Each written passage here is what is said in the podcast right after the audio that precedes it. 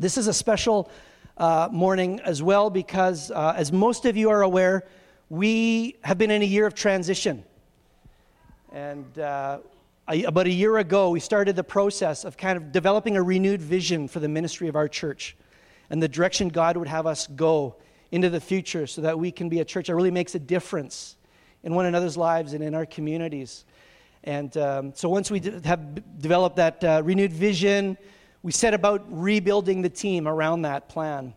And um, Pastor Darren Redekop came on just recently. So excited to have Darren a part of the team and, and his family uh, in, our, in our family. They're, they're looking for a house. So please pray for them as they're looking for a house here in the Stonewall area. And then uh, Sarah Seward joined our team beginning of this month, and already she's shown that that was a great hire. And so we're excited to have Sarah as our office administrator. And James came to us last fall in November as director of youth and young adults. And so we've been rebuilding this team, and there's one more piece of that. And then, and then we're fully equipped to move forward in this plan and this vision. And that piece is, is past, what we've called pastor of worship and connections. And we know that even though many of those responsibilities have been accounted for in the past, it's a new title, a bit of a new configuration. And by worship, we mean um, obviously the music ministry and, and, and all of our tech, and that's becoming more and more important. But beyond that, all that it takes to, to run these corporate worship gatherings. And there's a lot, a lot of volunteer teams that need to be overseen and equipped. And, uh, and so that's what we mean when we say pastor of worship and connections. And by connections, we really mean three things. We mean uh, to, to connect us to one another through fellowship events, to connect new people into the life of our church through a newcomer pathway, and to connect our, uh, ourselves as a church to our communities as we share the good news of Jesus in our communities in an outreach ministry. And so it's a really big role that encompasses a number of things. And, um, and so this morning we have a candidate for this position for pastor of worship connections, Daniel Bradeen, and his wife Damaris is here with, uh, with him.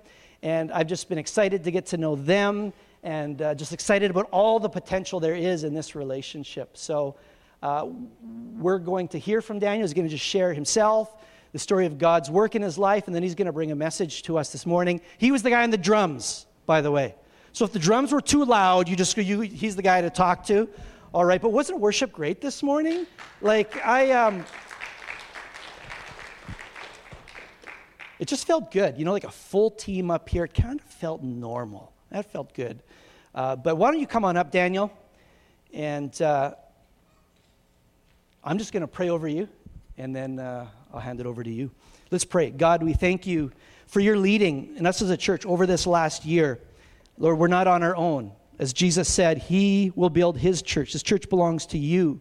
You're the one who provides and you're the one who guides. And we've seen that in this last year in incredible ways. And even through this whole COVID thing, which has brought so many challenges, God, how you have been faithful.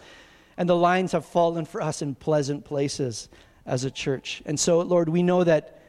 Uh, what you have begun, you will complete, and you're continuing to lead this process. And we just ask, Lord, that, that you would continue uh, to guide us forward in the path you would have us walk as a church. And now, as Daniel comes to introduce himself and, and share a message. I just pray that I thank you for him, Lord, his willingness to, to serve you and to be here and to consider whether this is where you want him to be. And so I just pray that in his spirit you'd give him a great liberty and, uh, and a comfort and clarity as he shares with us. In Jesus' name, amen. Well, thank you, Rusty, and thank you all. For the last couple of weeks, Damaris and I have been in and out of this building quite a bit and we've had really nothing but really positive interactions, really warm receptions. Um, we've definitely felt a lot of love from you guys already, which has been really cool and is a cool testimony to what God is doing in your church. Um, as Rusty said, and I'm sure has been announced a few times, my name is Daniel, and yes, Burdine. My last name is really weird. Uh, as far back as we know, our family is German, but the last name is French, and so we're not quite sure how that works. Our best guess is that our family was probably um, French Protestants, the Huguenots persecuted by the Catholics, and we fled to Germany, but we don't actually know for sure. Just kind of a cool thing. Uh, I'm from Oakbank, Manitoba, so really not that far from here. It was about a 35, 40 minute drive this morning, um, and I grew up on a grain farm. My dad farmed and ran a small business in town, farm and auto body kind of stuff. We had a mechanic, that sort of business.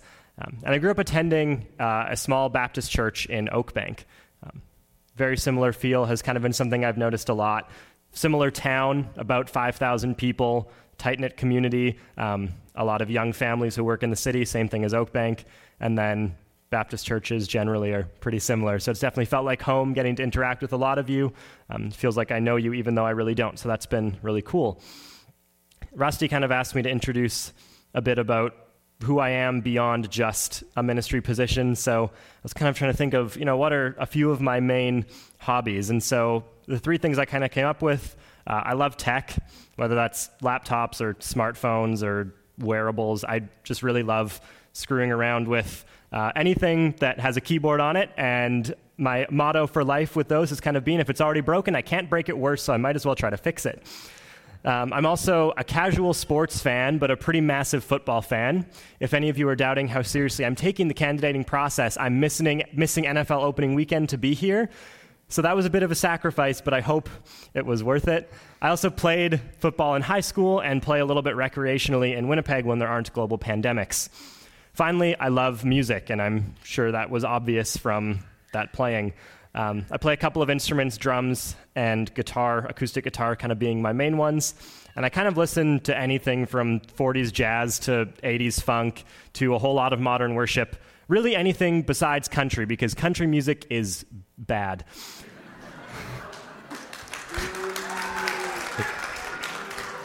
I got the same reaction in both services. I'm, I honestly thought that would only be a bad thing in Stonewall. I was like, ugh, I'm, I'm playing a risky game. But I have also had the opportunity over the last year and a half uh, to realize that I am the most blessed man alive. I have gotten to know and gotten to marry Damaris, who is honestly the, the kindest and most warm human being I have ever met. Why don't you come up here, introduce my wife to you all? Damaris really does balance me out perfectly. She's the calm to my intense, the feeler to my thinker, the, the reflective to my very busy, and the country music lover to my country music hater. so, so she's working on me with that, but not with much success at this point. Um, she also has been the source of some pretty cool connections that we actually have to this church. Damaris is from Killam, Alberta, which is a little town about two and a half hours southeast of Edmonton, where her dad is the lead pastor at a BGC church. Um, also, just one of the craziest connections that's come out in this whole time was that she was actually the flower girl at Karen and Andrew Dick's wedding. So we met doing music together at Millar College of the Bible. Uh, Damaris is a wildly talented vocalist and the best piano player I have ever gotten to play with. Um, but her abilities and talents were not missed by others. And during her second year at Millar, I was the fifth guy to ask her out, but the only one she said yes to. And that's worked out pretty well. So, Damaris loves literature, both reading and writing. Um, she's more creative and artistic than she would ever really tell anyone, but she's really good at, at painting, at drawing. Uh, I watched her draw my grandma a birthday card in like a few minutes on a piece of printer paper this week, and it was nicer than any card I'd ever seen in a store. So, she's pretty good at that. And I've also never met anyone who connects with kids quite as well as Damaris does. So, I just really couldn't imagine doing a life of ministry without her beside me.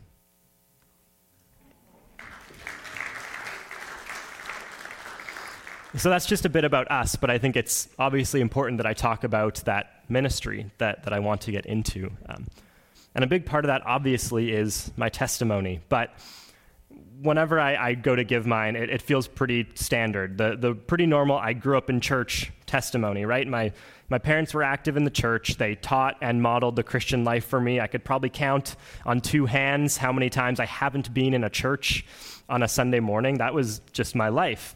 Um, I prayed a prayer with my mom when I was three, though, admittedly, to this point in my life, I've always had questions about when I actually started developing a relationship with Christ. That would be one potential moment. We'll talk about a few others as I go.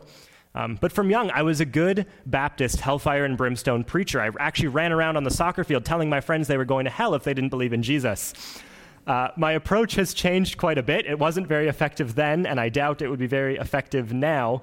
Um, but I was a passionate kid, and I, I always have been that way. The problem was for me back then is that it was all pretty much just head knowledge. I, I knew a lot of facts. I was that annoying kid in Sunday school who had all the right answers for the teacher. Um, and that was the only impact it ever had on me. It was more a way to build up my own pride than to actually build up a relationship with God. And then when I was in grade seven, I was attending a worship night with the youth group I was at at the time. And I honestly couldn't tell you much about what happened that night. I, I don't remember what songs we sang. I don't remember what the pastor said. Uh, I just remember leaving and something was different. Um, maybe that was the time that I actually started my relationship with Christ. Like I said, I really I have a really hard time pinning it down, but um, from then things really did start to change. And about a year later, when I was in grade eight, this call to ministry started to become a little more obvious to me. In, in one week, I had three people tell me that I had to become a youth pastor. Um, one of them was a public high school teacher, which is really strange when you get a paper back and it just says, oh, you should consider becoming a youth minister. It's like, excuse me? And so, with all those three people, I, I went to my mom freaking out and I said, what do I do? And her response was pretty much, well, hang on to this, see what happens. It could be nothing, it could be something. Um, but I think I knew back then that it was something. But I was a little Jonah. And it's not that I was running away from my relationship with God, but I was definitely running away from this calling that I thought there was. And so, all throughout high school, I had no intentions of pursuing ministry. I wanted to do my own thing. Uh, in grade 12, my plans were to sign up to go to the U of M to do high school education. And then God did what God does. I went to Missions Fest Manitoba, which is a very poorly scheduled event on Super Bowl Sunday every year. Um, and I was wearing uh, a sweater of my favorite football team, which I'm not going to say from the stage because a lot of you won't like me as soon as I say it, so you can talk to me after if you want to know. Um, but the recruitment guy from Millar College of the Bible saw this sweater, and he was a huge NFL fan, and so he pulled me over. We talked for 20 minutes solely about football, and I left, and that was it. That was the end of my interaction. I knew nothing about the school, didn't pick up a catalog, didn't really care. And then I woke up two weeks later with the closest thing in my life to what felt like God speaking to me. And it, it, was just this impossible to ignore thing in my head you need to apply to go to this school. And so I did, and within a couple of weeks was accepted, and that kind of started this journey in a way where I was actually a willing participant. So it was during my four year, well, three years plus a year of internship slash classes at Millar uh, that God very much changed my heart to how I wanted to do ministry. First of all, He made it pretty clear that youth was not something I was super passionate about, and so it wasn't going to be that. Um, but it was through a lot of work in my heart of revealing sin to me that I held on to pretty tightly, a lot of taking away things that I considered part of my personality that were actually just deeply ingrained sin, um, and a lot of humbling me to get me to the point where I was ready to follow this call. So I think that leaves one question left to be answered is why this role? Why worship? Why connections? Um, worship is the, is the easy answer for me. I grew up in an incredibly musical family. Uh, I've been playing instruments since I was three. Uh, I think every single time we stepped in the car as a family, there was music playing. My parents still just burst out in song randomly around the house.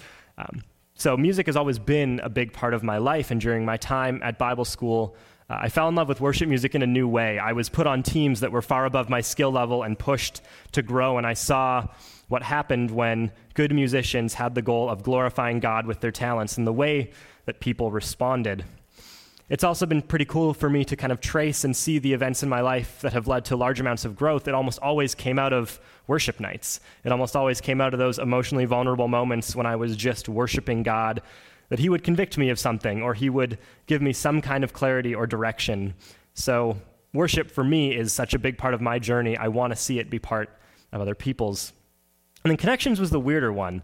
Um, when I first applied for the job, I didn't even really fully understand what that meant, but through conversations with the search committee and with the board, I actually realized how excited I am about the potential of doing this role. Uh, Christian fellowship is huge. I grew up in a little Baptist church. I'm pretty sure for the first 10 years of my life, not a Sunday went by that we weren't at someone's house after church for a meal or for dessert or for something. But that's kind of diminished in the last 10, at least in my experience and in the experience of a lot of people I talk to at school. Um, I think we've, we've kind of lost sight of this because our culture is very, not self focused is true, but also not a good word for what I'm trying to say, but, but we like the safety of our homes, and it's almost hard to invite people into that. Um, but that's not what the church is called to be. We're, we're called to be a family operating together. And then one of the other parts of, of connections is the role of evangelism. And I'm the first to admit that evangelism is hard and scary, um, but obviously very necessary, a very clear call of what the church is supposed to be doing. And the last 20 years have kind of necessitated a change of approach. um, 20, 30, 40 years ago, Christians weren't seen in a negative light. We actually almost just had this um, immediate decency in people's minds. You know, they were religious people, but now uh, you almost get concerned to say you're a Christian because you don't know if someone's just going to assume that you hate them immediately if you put that word out. I was talking to my grandpa a few weeks ago, and uh, he's still he's he's old, and uh, and he was he was sharing with me how he, the pastor used to walk around town and everyone, oh, the man of God is coming, the man of God is here. And I'm like, that'll never be, that'll never be my experience. So, so things are different, and it's necessitated this change towards um, people seeing that we believe what we say we believe, people seeing us actually living out the words of Christ and not just, you know, trying to live good moral lives, but, but living out the teachings of Scripture. It's made relationships a huge part about how we share the gospel, is to build into the lives of unbelievers and shine the light of Christ in that way. And so it's kind of with those two things in mind that I want to take a look at Psalm 16 today. Uh, psalm 16 is actually my wife's favorite psalm and is quickly becoming a favorite of mine. And I love it for today because it honestly highlights what I would say is the, the biggest thrust that I want my ministry to be about. Um, and that's that I want my ministry to be about people seeing God as bigger. Bigger than what? Bigger than, than everything, as big as He is, which we can't even comprehend. Um, but Psalm 16 does this so well. It, it shows us how David responds to fear by just reminding himself of who God is.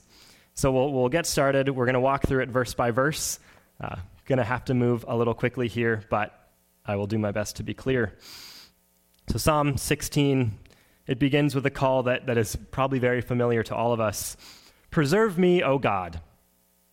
We're used to that one, right? Help me, save me, deliver me. I need you. I can't do this on my own. But what's surprising about how David starts here is that he doesn't even really share what he needs preservation from. We can kind of infer from, from later verses what it might be about, but we have no concrete evidence as to what he was scared about in this moment. And that's because he didn't dwell on his fear in this psalm. David's response to his fear instead was to break into seven and a half verses worshiping God for who he is. He continues in verse 1. He says, Preserve me, O God, for in you I take refuge. And that word for is so important. It's, it's almost like David sees this preservation he's asking for as being a result of his closeness to God his using God as a refuge, right? He, it's this heart cry of one who knows who he can trust. And it's such a big contrast to our culture.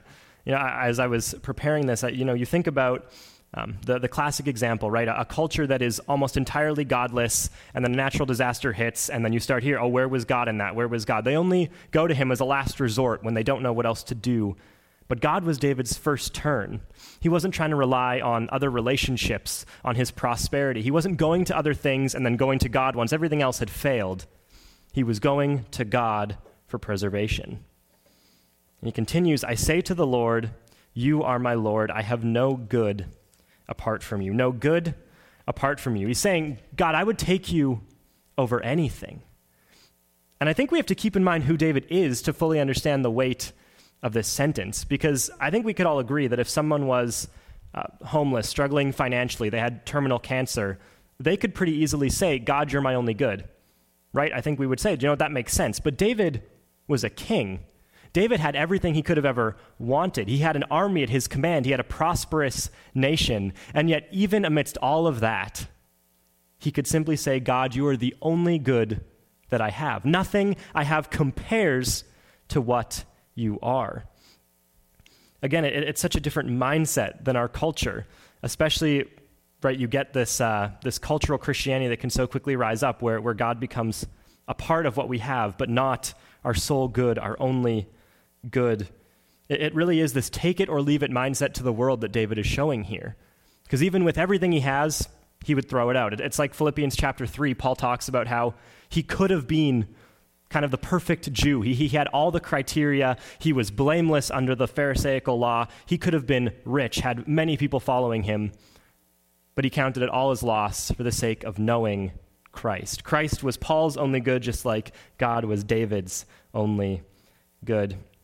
Then he continues into verse 3 As for the saints in the land, they are the excellent ones, in whom is all my delight.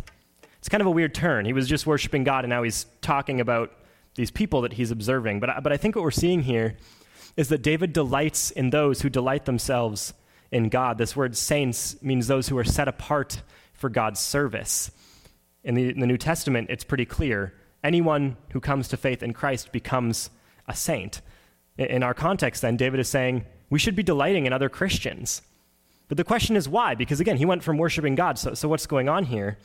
And I think the answer is that it's like David is saying, Lord, how wonderful it is for me to see people who love you. Right? I delight in seeing others delight in you. It's exciting. It's awesome. It shows that you're working because people are growing, and I love seeing it. And then he creates this contrast going into verse 4 The sorrows of those who run after another God shall multiply. Their drink offerings of blood I will not pour out, or take their names on my lips. Right? So the saints are excellent. That's good. Those who are following God, they're people that David wants to see, wants to be around. But then those who run after other gods, they're going to be sorrowful. More than that, their sorrows are just going to multiply. I think David's making the point that, that Yahweh is the only one who's going to satisfy.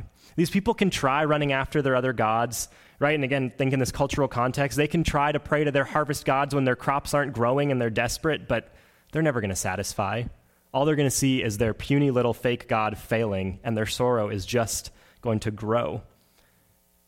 We have to be cautious in our context, and this comes up in every sermon preached in 2020 about idolatry. Our idols aren't the same, right? We're not worshiping statues on a desk, at least I really hope you're not. But what we deal with is cultural idols, right? We, we see things like the idol of, of money, of fame, of success, of a career, of power, of relationships, right? We want to climb the social ladder. These are our idols, these things that we can so quickly pursue, going completely contrary to what God is wanting us to follow, casting down everything that He wants us to do for the sake of growing in these areas. But David's response to idols actually teaches us a lot. He, he has two sentences on it. He says, Their drink offerings of blood I will not pour out, or take their names on my lips. I hope the first one's a given. I hope we would expect that the king of Israel wasn't going to pour out blood offerings to other gods. That feels pretty standard. But he goes further, and he says he's not even going to do them the honor of saying their names. Right? So it's more than just you know saying okay i'm not going to i'm not going to blatantly honor you in front of everyone it's saying that even in my personal life i'm totally rejecting you i'm rejecting and dishonoring anything that can draw me away from god that's what we'd expect from, from the king of Israel, this, this land, this, these people that were supposed to be dedicated to God. And he kind of explains more in verse 5 as to why he's able to do this. Because he writes, The Lord is my chosen portion and my cup. You hold my lot. God is David's chosen portion. It almost you get this mental image of David sitting in front of a banquet feast, right? And you have beautiful dishes of all kinds and, and all this expensive drink. And he's, I can say wine. Can I say wine? Am I fine? Expensive wine? No, no wine. Rusty says no wine. Expensive drinks. Um, and as he looks, he sees, okay, well, you know, this plate and this cup are Yahweh, and all these other things look really good, but, but these are the two that I'm taking. I don't want any of the others. He's my chosen portion and my cup. And, and the irony that we can see kind of looking from the outside is that if he chose any of those other dishes, he'd be dead. They're poisonous. They're not going to satisfy. They're going to kill him. So his chosen portion ultimately was the only one that could have ever been satisfying. And then he has another little sentence that's so easy to skip over. He says, You hold my lot.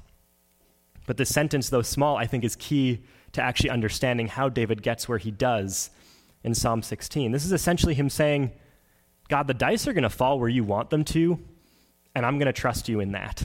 And, and these two lines of verse 5 go so well together because, because what David is saying is that God is his chosen portion. He's the one that he wants, the God who he's drawn to.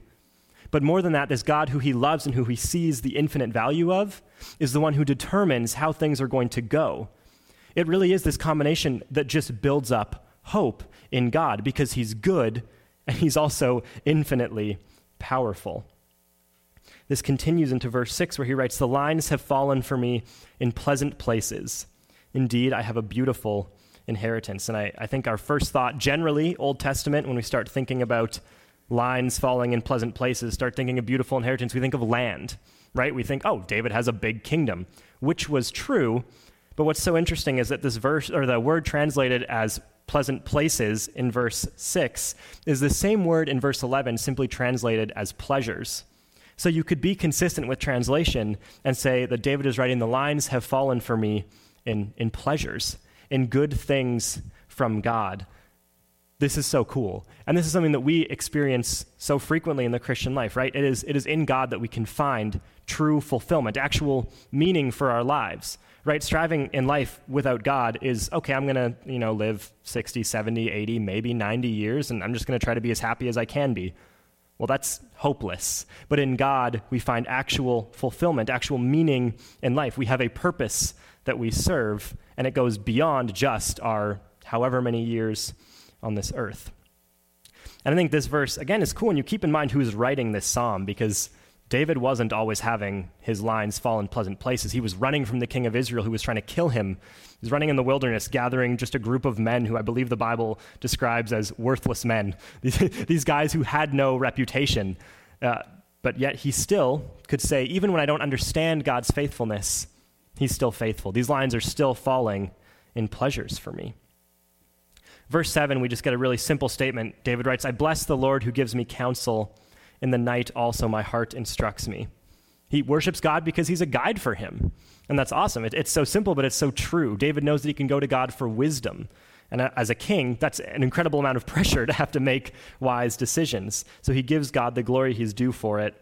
And then we hit verse 8, where I think we hit the first climax of Psalm 16. David writes, I have set the Lord always before me. Because he is at my right hand, I shall not be shaken. See what happens there? Verse 1 Preserve me, O God, this cry of fear, this cry of, of needing more than what's happening. And through seven and a half verses of worship, David lands at one phrase I shall not be shaken. What happens is that as David just begins to remind himself of who God is, the fear fades away he realizes that if, if all these things I'm saying about God are true right now, if what I know of my Lord is true right now, I'm good. Nothing's going to touch me. And that, that's where he goes in verse 9. Therefore, my heart is glad, my whole being rejoices, my flesh also dwells secure. That word, therefore, is really important. He's saying, because of everything I've said already, right? So, because God is my refuge, because He's my only good, because He's the one who has given me saints to delight in, because He's my chosen portion, because He's the one who holds my lot, because He's the one who's given me a beautiful inheritance, because He's my counselor, I worship. I rejoice. I don't have to fear. And He says, My flesh dwells secure. I'm safe, right? Nobody can touch me if everything that I have just said about God is true. And the truth that we see in Psalm 16 is that worship enables us to go and do what God has called us to go and do because we remind ourselves that He's faithful and that His promises are sure and that He is far bigger than anything we are going to face. Verse 10 really cements this promise in a cool way that we don't have time to get into because it's a prophecy about Jesus, and, and the apostles pick it up in the book of Acts. They point to the fact that David was looking at Christ as he was writing this psalm. But then we hit verse 11, which really is the second climax of Psalm 16. You make known to me the path of life. In your presence there is fullness of joy, and at your right hand are pleasures forevermore. This infinitely large God has made known the path of life to tiny useless little human beings.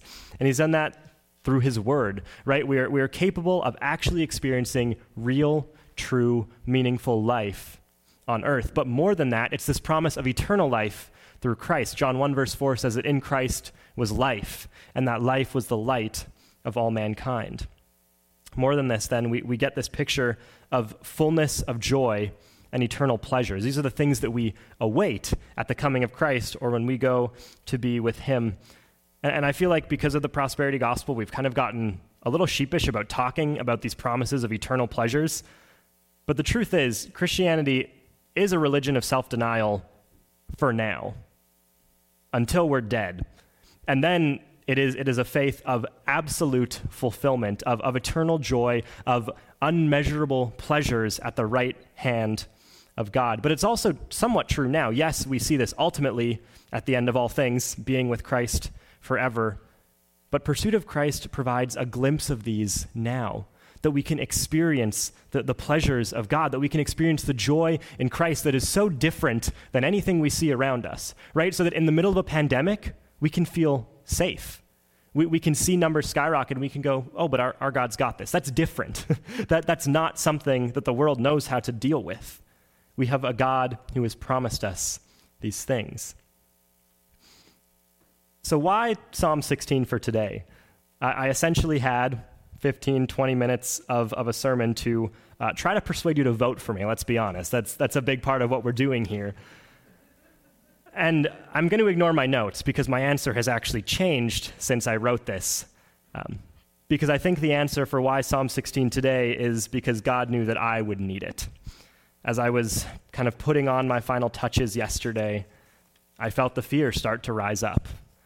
Uh, I felt these moments of doubt. I felt inadequate. I felt um, like I, am 22 years old and I'm, I'm stepping into a building that I've never really had the opportunity to be in front of a bunch of, and I was getting scared and I was getting nervous, which is really weird for me because I have done a lot of public speaking in my life. So I took my own advice. Uh, I had to go to a little get together with some of my Bible school friends, and I got in my car and I just cranked worship music and I belted it out for the entire drive. And I spent time in prayer, and I got to those friends and just processed and talked about um, all of this. And I felt my confidence in God rise. Through worship, I was reminded that my God was bigger than any fear that I was going to face, that, that ultimately, whatever happens here today and whatever happens on Thursday night is the lines falling in pleasant places, this beautiful inheritance that He has both for this church and for my wife and I. But our God is big. And as much as I think he wanted to use Psalm 16 to, to illustrate how I view my ministry today, I think I needed it. And that's just such a cool illustration of the big God who loves us so deeply. Let's pray. And Father, this is true that, that you really are um, bigger than what we can imagine. That, that you are a God who is so large that, that even if we did our best to try to illustrate and explain and picture it, that we wouldn't even get close. You are infinitely large, you are infinitely sovereign, you are infinitely powerful, and yet you love us. you're, you're so deeply concerned about our lives. You've given us a beautiful inheritance, you've promised us pleasures forevermore when all that we have to offer you is realistically nothing. We're so grateful for that, grateful that your love is unending, that your power is unending. And Father, I just pray that you would continue to give us greater and greater glimpses of how wonderful, how massive, how powerful, and how loving you are, that that would transform how we worship, whether that means worship through song, through prayer, through hearing preaching, through conversing with, with Christians, through trying to evangelize, that we would see everything as an opportunity to reflect your greatness to others. Amen.